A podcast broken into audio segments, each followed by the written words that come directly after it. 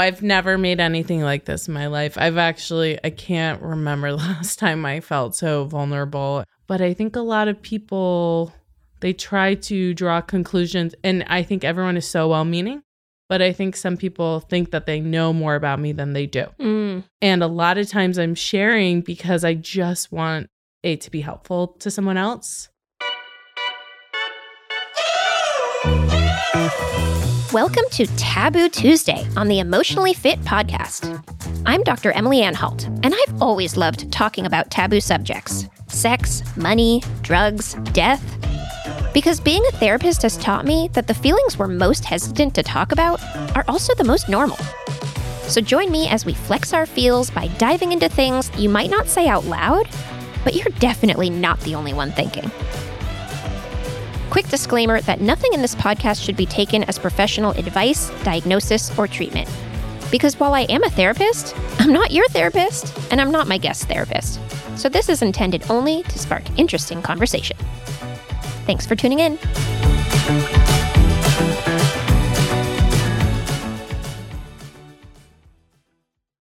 Hey there, Fit fans. I am here today with Jordan Sondler, an illustrator and mental health advocate who lives in New York City. She is the author of Feel It Out, an amazing book that I highly recommend that you grab, and she is a professor at Pratt University. Jordan designs all kinds of things, murals, television sets, nineties nostalgia diaries, and so much more. And some of her clients include the New York Times, Google, Nickelodeon, the American Foundation for Suicide Prevention, HarperCollins, Pottery Barn. We're about to have an amazing discussion. Can't wait to get into it. Jordan, thank you so much for being here today.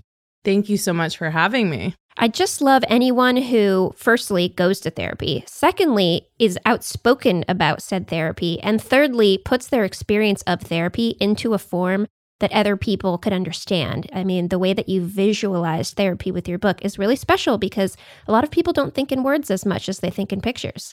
Yeah, that's true. You know, I've been an artist my whole life. It was the only thing that really stuck for me.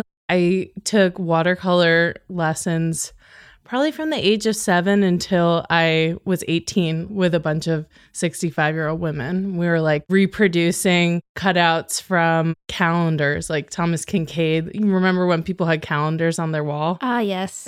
So the woman who ran the studio, she would rip them up and we would like pick one of those to reproduce every week. That's amazing. Yeah. So I started drawing when I was really young. I started going to therapy when I was fourteen. My dad was sick and he eventually went on to pass. And it was a very dark time for me. It was the first time I dealt with depression and I was severely depressed. Like when I think about myself in high school, I can't really remember much other than like going to school, going to work, but then like coming home and just laying in my bed like any free minute of the day. And, and then I went on to art school, but only recently did I actually start making work about therapy, my mental health, and finding a way to talk about things through my art. And I don't know how it took me so long. But, you know, a person sharing the kinds of things they've learned in their therapy is actually increasing, but it's kind of rare. What was your journey like to decide to put out into the world all of the things that therapy was doing for you? You know, it's so interesting because I don't really feel like I put as much thought into it as maybe I should have, or like looking back, I, I would have if I were to do it again, because there's so much that comes along with that. So I got into this work when I went through a breakup a few years ago and started suffering from anxiety attacks. Around that time, I went on medication, but I also felt like I had to find an outlet for myself. It started with illustrating dates because I had just started dating for like the first time in my life because I was with my partner for six and a half years. So he was my first boyfriend and online dating didn't exist before that. Ah. Uh, yeah. The time before time. Exactly. So yeah, I started with the dating and then at a certain point in time, I had this idea that I really wanted to work on a book. It was actually about being single at first, and then it transitioned into this book for every single person. Not single people, but every person. And yeah, that's when I started to expand and make work about dating, make work about breakups, make work about being self-aware, where you start with therapy, how you adopt a dog, how you take care of yourself at night, how you set goals for yourself and go on to achieve them, really just anything. That's amazing. And so this book, Feel It Out, you said, if I knew then what I know now, maybe I wouldn't have put it all out there. Why is that? Have you gotten certain reactions to it? Yeah, it's mixed. I mean, it's overwhelmingly been positive. So I put this book out and really no one had seen it before that point. And I finished working on the book last May. So I was just kind of sitting with it, forgetting about it, honestly, forgetting about the content. It was kind of out of sight, out of mind. And then the book came out and I had an idea for all this programming I wanted to do, inspired by the book. I wanted to talk to other people about their mental health. And I think when I started putting on that programming and, you know, traveling the country a bit to do that with other folks, that's when I started to realize the impact this has on people and also kind of the duty you have when you're in this kind of role. Or, you know, I try not to think too hard about what people think of me, but I'm human and I'm insecure. Of course. So people have a lot of thoughts, you know, and sometimes they're really good and sometimes they're constructive and just really flattering. And sometimes people don't get it. Yeah, that makes a lot of sense. Do you feel like people are voicing their negative opinions? Are you having to hold those things and deal with them? You know, I feel really lucky that I haven't, I mean, maybe after I say this, I'm jinxing myself, but I haven't really read strangers online saying anything too bad Good. About the book, which is great. I mean, some people have been like, this is like too fluffy for me. But, you know, I realize not everyone's going to get what I'm doing and it's not going to touch everyone. But I think what has been the toughest thing for me has been how people close to me or people who I hold in high regard, like kind of respond to what I'm doing. And it's not negative per se, but some people don't understand it. Can you say more? Like, I mean, I get the sense just from hearing you and seeing your face that it has been hurtful. You can see my face. Yeah. I know it's vulnerable. Um, tell yeah. me, like, what what has the response been that hasn't felt so good, or what does it feel like they're not seeing? So one thing I'll start off by saying is that I was never making this type of work before, and I had never monetized this type of work. So I'm really at the beginning, because when I sold this book and I started making it, I realized, uh-oh, this is all I want to do anymore. But it's really hard to go to all your clients and be like, hey, do you want to just hire me for totally different work? Like, that's not how the world works. That's not how my world works. So really, I feel like I'm a little bit at the beginning of my career again. And I think a lot of people don't understand that aspect of it, like why I would want to shake things up that much mm. or why I would be resistant to taking on more work, designing like flamingo patterns. Uh-huh. You know? So on trend though. Yeah, sure. And it, and it's not to poo-poo that, like, and I really have loved every step of my career, but since I'm a commercial artist, the way that I make my work is a client comes to me, they have money and they have a vision, I make it, I get paid. So I'm not always making something that feels true to myself or that I'm really excited about. But with this work, I am, mm. like in every sense. And the fact that I can find a way to build a career off of that, help other people, and feel like I'm helping myself, now that I've gotten a taste of it, I, I don't know how to turn back. And I'm thinking about, you know, I think every artist puts their heart and soul into their work, but this work is literally about your heart and soul. True. Like, that's really, you know, it's exposed in a beautiful way. Does it feel like it's a courageous thing to be willing to share with the world your experience of therapy? Yeah. I mean, because I've been in therapy since I was fourteen, I really, I'm sure there was a time where I was like, oh, I'm in therapy, I don't want people to know about that, or I'm not going to talk about that. But I cannot remember the last time I felt like that. Like, I will tell any person, like my barista at Starbucks, I'm in therapy. I will tell the world that I'm on S S R Is, because I really attribute being in therapy to everything great that has ever happened to me. Same, same, hard same. But yeah, it hasn't been talking about therapy that has me feeling insecure. It's more talking about what's in my head or my feelings. And the interesting thing outside of the book where people are seeing this art is on my Instagram. So I think people really recently, especially, have started to feel like they know me based on the work that I post. And I wish I could say, you know, the work that I'm posting, it's what I feel like is most important to talk about. It's not one hundred percent my life, one hundred percent what my thoughts in the moment.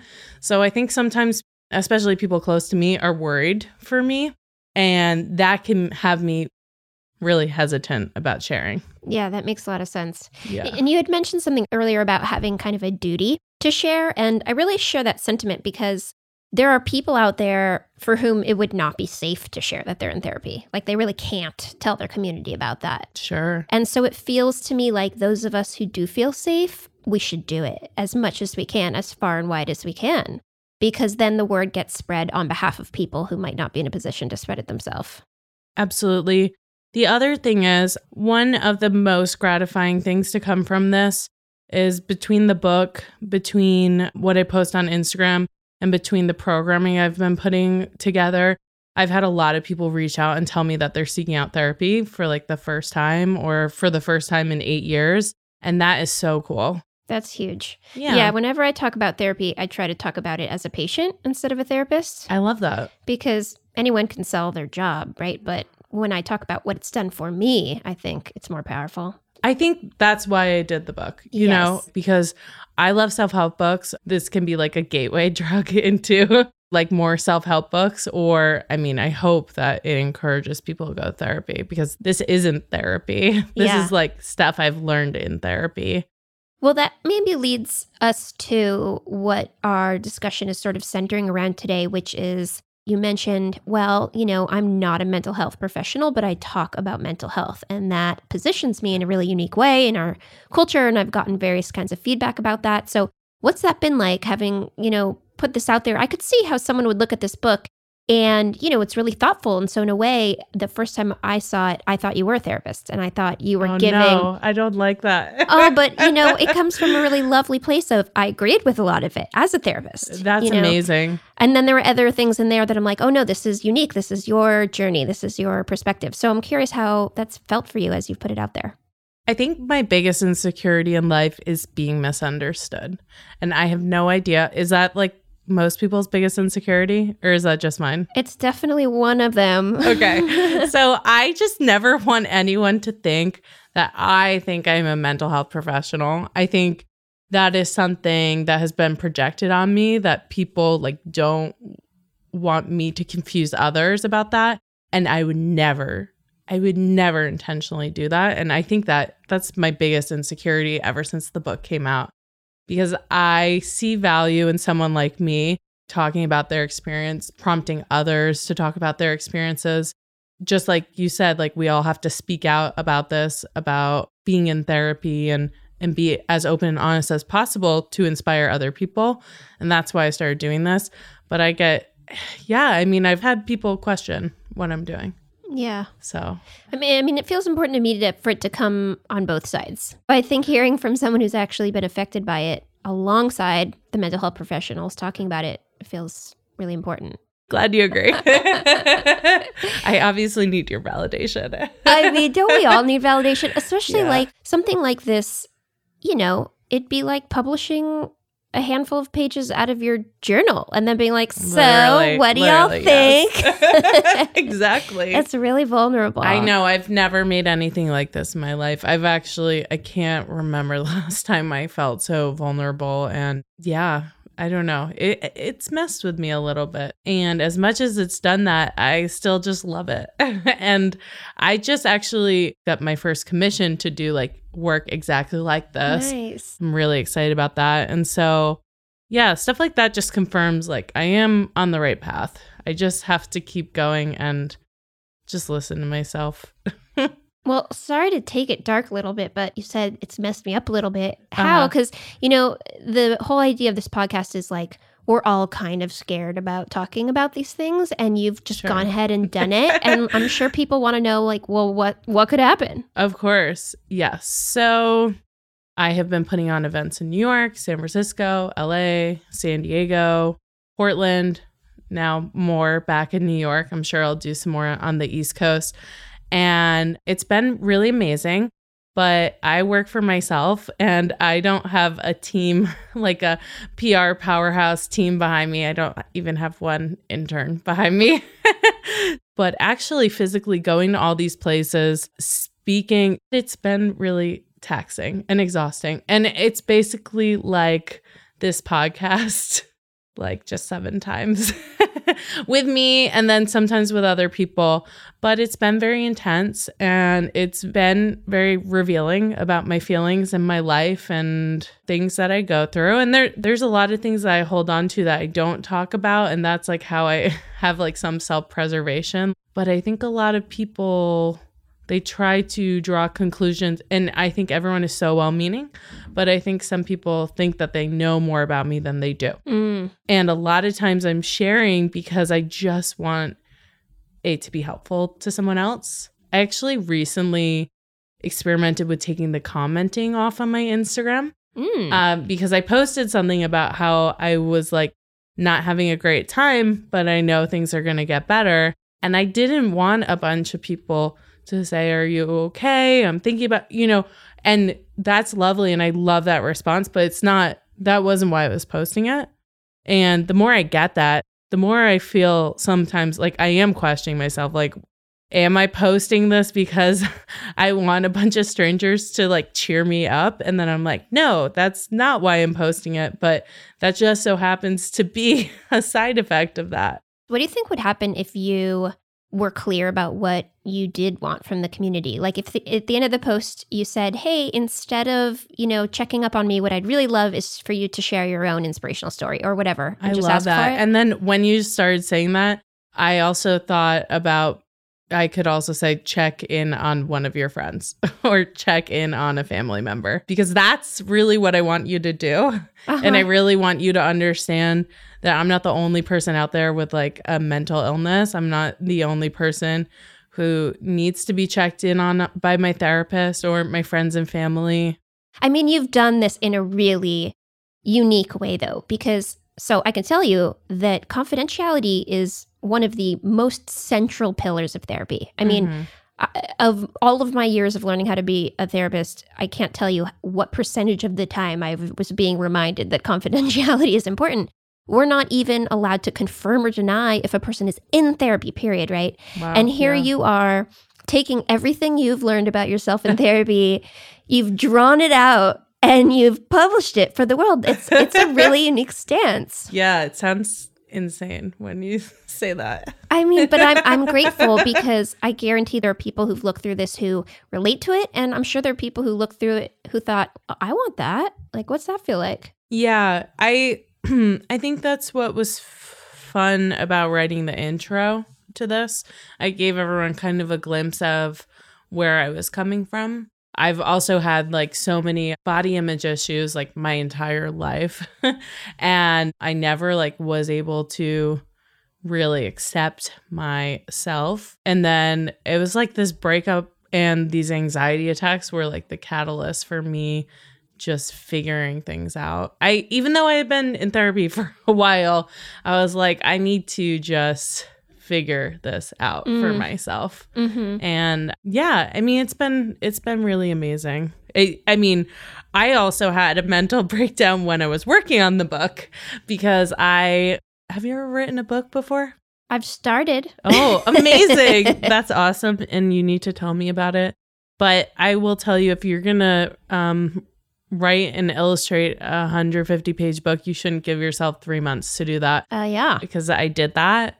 And so at one point I was creating like six pages a day.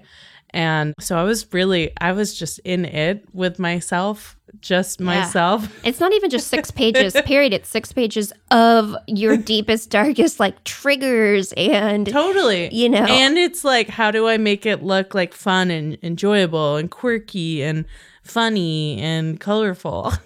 Yeah. I mean, it's sort of like the irony of how do I put myself out there totally authentically, but of course I still want everyone to like it. I know. Oh God. I know.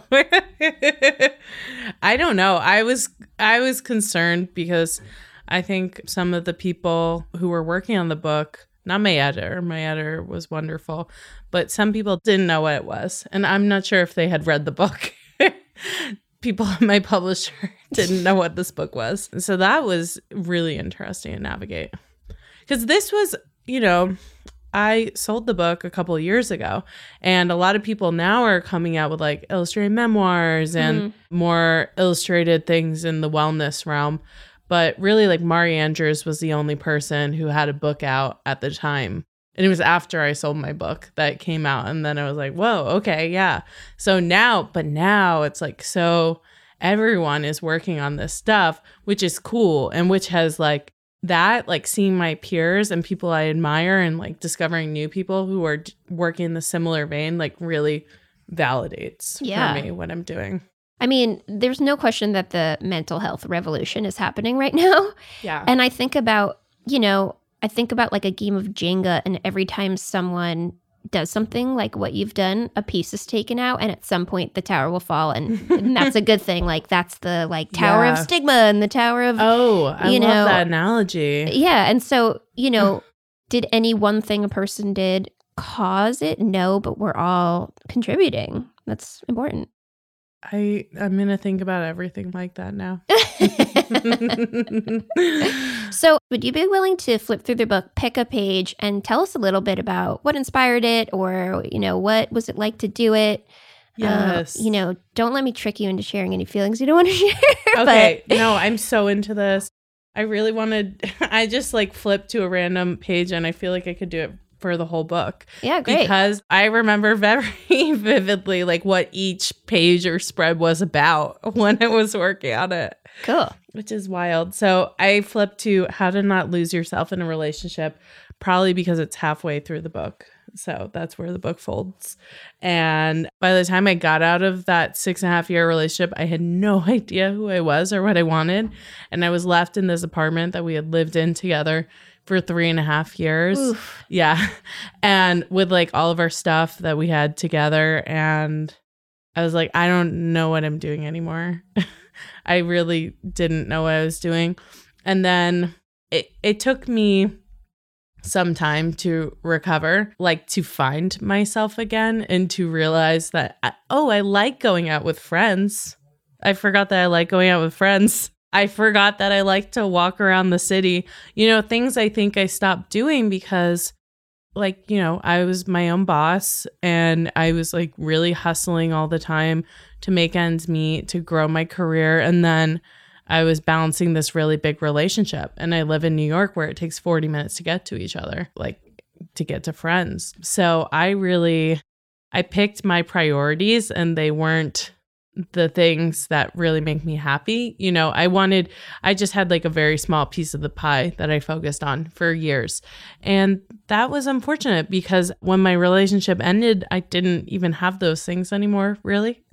I had to rebuild those things for myself. And now that I'm on the other side of that, I would do everything so differently. And so this spread is about how you can prevent that.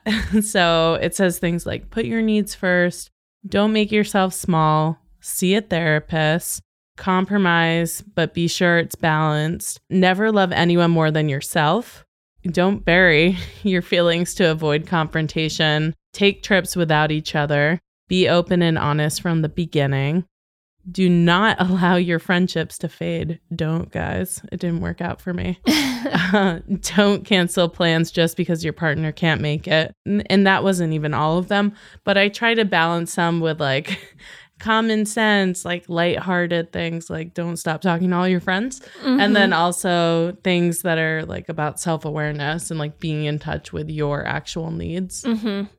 I mean, and, and so... the context of this is these are the things that work for you, or things you wish you had known. Yeah, these are things that are valuable to me when, you know, I'm not in a relationship. I haven't been in a relationship in a while. And I could see how I would have been a much happier person in my relationship had I had any of these things going on. But here's my question. Let's say we could rewind back to when you started this relationship. Sure. And someone said, hey, I have a thought up for you about how not to get lost in your relationship. Here's a beautiful picture that illustrates a bunch of things. How many of these things do you think you could have done differently just by seeing a different way? And how much do you think you had to learn that lesson yourself? Oh, well, I have to learn every lesson myself, every single lesson. Like, there are so many things that my therapist has told me, my mom's told me, my best friends have told me. And I'm like, that's cool. Yeah, I get that that didn't work for you, but that might not be the case for me. Maybe I definitely need to see what it's like to go on two dates in a day, or maybe I definitely need to work six days straight just to get this deadline done and make a little bit of money for something really cool and then burn myself out. And this, there is some validity to this, like what works for my mom isn't necessarily going to work for me. But unfortunately, I have to figure those things out for myself. Yeah. And the thing about that is I learn from my mistakes or from things that don't work for me, and I won't do them again. Yeah, I, I heard once the idea that advice is spoken in the language of experience. Mm. So if you don't have the experience, you don't speak that language, and so it's not helpful. Oh, that is so wise. So yeah, basically what we're, what you are maybe saying and what I'm thinking is, if I read this, I don't know that I would have been like, oh, yeah, that's exactly what I need to do so I don't break up with my boyfriend in four years. But, but you know, I think had I, I hadn't always been unhappy in my relationship too. And if I had been and I had read something like this, it would remind me like, oh, there, just like therapy does for me. You know, I go in and I get reset every week and mm-hmm. I'm like, I, I'm things are put in perspective for me. I like, maybe I have a game plan to tackle something. I feel like some of the stuff in this book can just remind you. Like, there's nothing in this book you don't know. Yeah. There's nothing in this book you've never heard before. And if that's the case, I guess I'm a genius. Um, I've never thought of myself like that, but let me know if you think I'm a genius. Yeah, everything in this book you know. So it's just about like reading something that clicks and you're like, oh yeah, I forgot that that's actually really important to me. Yeah, I, I say a lot that I don't believe people go to therapy because they don't know what to do. I think people go to therapy because they do know what to do and need help understanding why they're not doing it. Yeah. So to me, I think the person who's going to be most affected by opening up to this page is someone who's already starting to think about these things, and it's validating to see that someone else mm. is there or has been there too. For sure. Right? Like the person who's just starting a relationship all wide-eyed and excited is probably going to be like, oh, no, no. But the right. person who feels lost in their relationship, I can imagine it's really comforting to see, oh, this is something other people have dealt with and are dealing with. Yeah, literally, this started as a book about being single because I wanted a book about being single. I wanted a book that was like a guide to breakups because there wasn't anything like that when I got out of my relationship. And so I made that. But now it's not a Guys, it's not a book about being single. That's a small part of it. So what do you think are some misconceptions about therapy? Like, what are things people think from the outside till they get in? Oh, my God. Okay. A lot of people ask me, oh, do you always know what you're going to talk about? Or do you go to therapy to talk about a specific thing? The answer is no. I mean, I, a lot of times... You know, now that I've been seeing my therapist, everything, we just are in a groove. You know, we've been together for a while. And of course, things come up in my week and I reflect on them. And I know it's something I need to discuss. But, you know, from the time that I step in the door and I leave, we usually end up talking about something completely different. Yeah.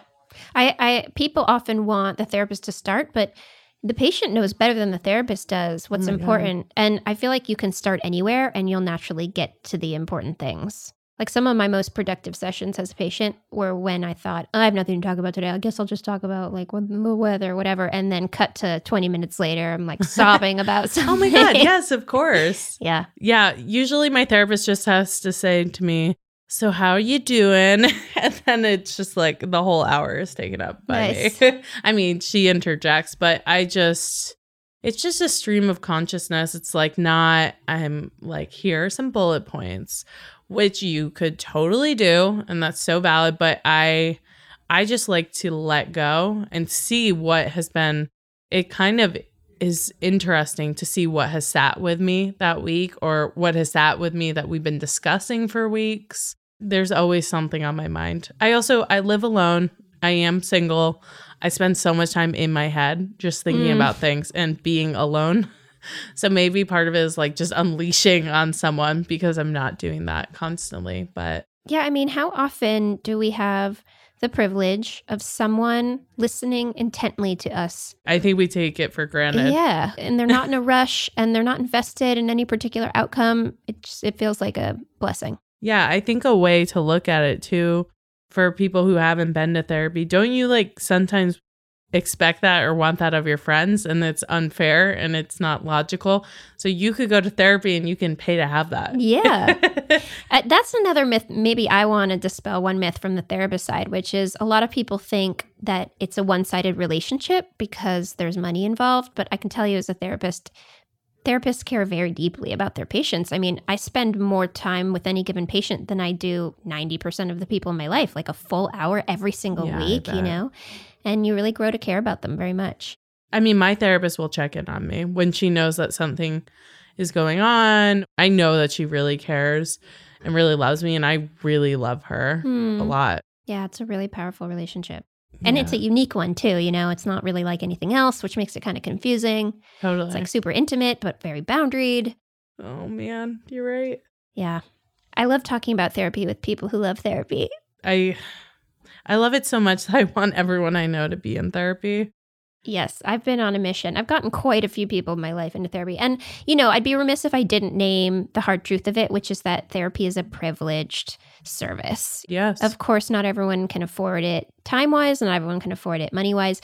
I do think there are a lot of misconceptions about it, though. Like, yes, standard therapy is really expensive, but there are also sliding scale clinics out there that cost thirty dollars a session. And I'm in sliding scale therapy. Yeah, it's definitely an option. And yeah. again, there are some people who just aren't going to be able to do it, but I think there are a lot more people who think it's not an option than that's actually the case for. I know. It's just, it is really hard. Yeah. Especially when medication comes into play too. There's yeah. like a lot of different, it's not so black and white. That's the thing about this, uh, this therapy world. Yeah.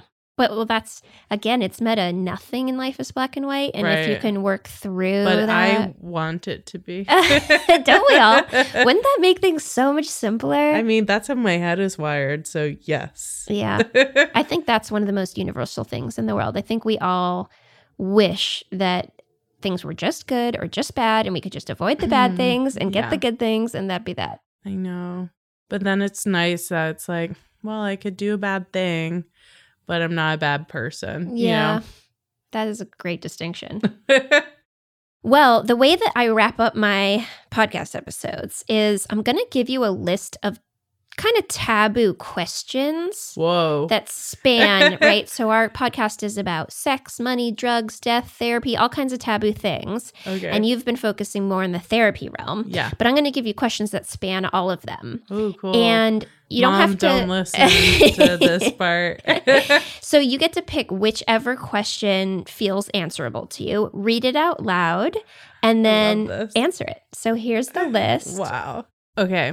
I got it. It's not that scandalous. I'm, I'm pretty sad. You can scandal it up if you want. There isn't a way, but it's okay. So what is your favorite personality trait in yourself? Oh, you know what? It's scandalous in the sense that a lot of people don't feel like it's okay to talk about that. Oh, okay. So like, hell yeah, good for you. Thank well, you. I do actually love myself, and I would have never been able to say that years ago. So I, I just embrace it now. That's amazing. As a person who loves themselves should. My favorite trait is my humor. Nice. Yeah, I I try to, but it's a double-edged sword. Like, I, if you tell me that I'm funny or you think I'm funny, like, oh my God. That is like the biggest, beyond saying that you think I'm talented, you like my art, you think my voice has validity to it. Like, if you tell me I'm funny, I will be your best friend. Oh, yeah. I I'm, will date I'm you until I die. But I, it's also definitely a coping mechanism. Mm-hmm. It's definitely avoidant a lot of times. That I don't love, but yeah. especially because it a lot of times can portray to people that I feel a certain way and I don't, you know? Yeah. Would you rather have your partner think you're funny or you think your partner's funny? So hard because I've tried to have both. And it, I don't think it works. I'm sure that's uh, a possibility, but let's say you had well, to pick. So I think a lot of the humorous people that I've tried to be with in the past, they h- use humor the same way to like deflect their feelings. And so we're just a mess together. So maybe I just want my partner to think I'm funny. And then also maybe that partner can ask me from time to time how I'm doing. Oh, I because... love that so much. Thanks. Yeah. So every now and then you crack a joke and they say, no, but really, how how are you? Yeah, exactly. Oh, I love, Would that. love that. What a too. beautiful piece I'd love of advice. that too. Let me know if you find someone like that for me. Okay, okay. Great. I'll add that to the wanted list. Yeah. Thank you so much for taking the time to speak with me. It really, I just have so much admiration for people who are willing to put it out there because it's a hard thing to do. And I think it benefits everyone. I mean, the more work we do on ourselves, the more everyone benefits. There's no question of that. But then to also be able to be vocal about that work, I think is powerful. So thank you for coming on and sharing all of that. Well, thank you so much. Thank you for validating me. And this was like the greatest honor to be on this podcast. I'm actually really, really excited for what you guys are doing. So thank you so much. Thanks for listening to Emotionally Fit, hosted by me, Doctor Emily Anhalt. New Taboo Tuesdays drop every other week. How did today's taboo subject land with you? Tweet your experience with the hashtag EmotionallyFit and follow me at Doctor Emily Anhalt. Please rate, review, follow, and share the show wherever you listen to podcasts. This podcast is produced by C O A, your gym for mental health, where you can take live therapist-led classes online. From group sessions to therapist matchmaking, C O A will help you build your emotional fitness routine. Head to join C O A dot com, that's join C O A dot com, to learn more and follow us on Twitter and Instagram at join C O A. From Studio Pod Media in San Francisco, our producer is Katie Sunku Wood. Music is by Milano. Special thanks to the entire C O A crew.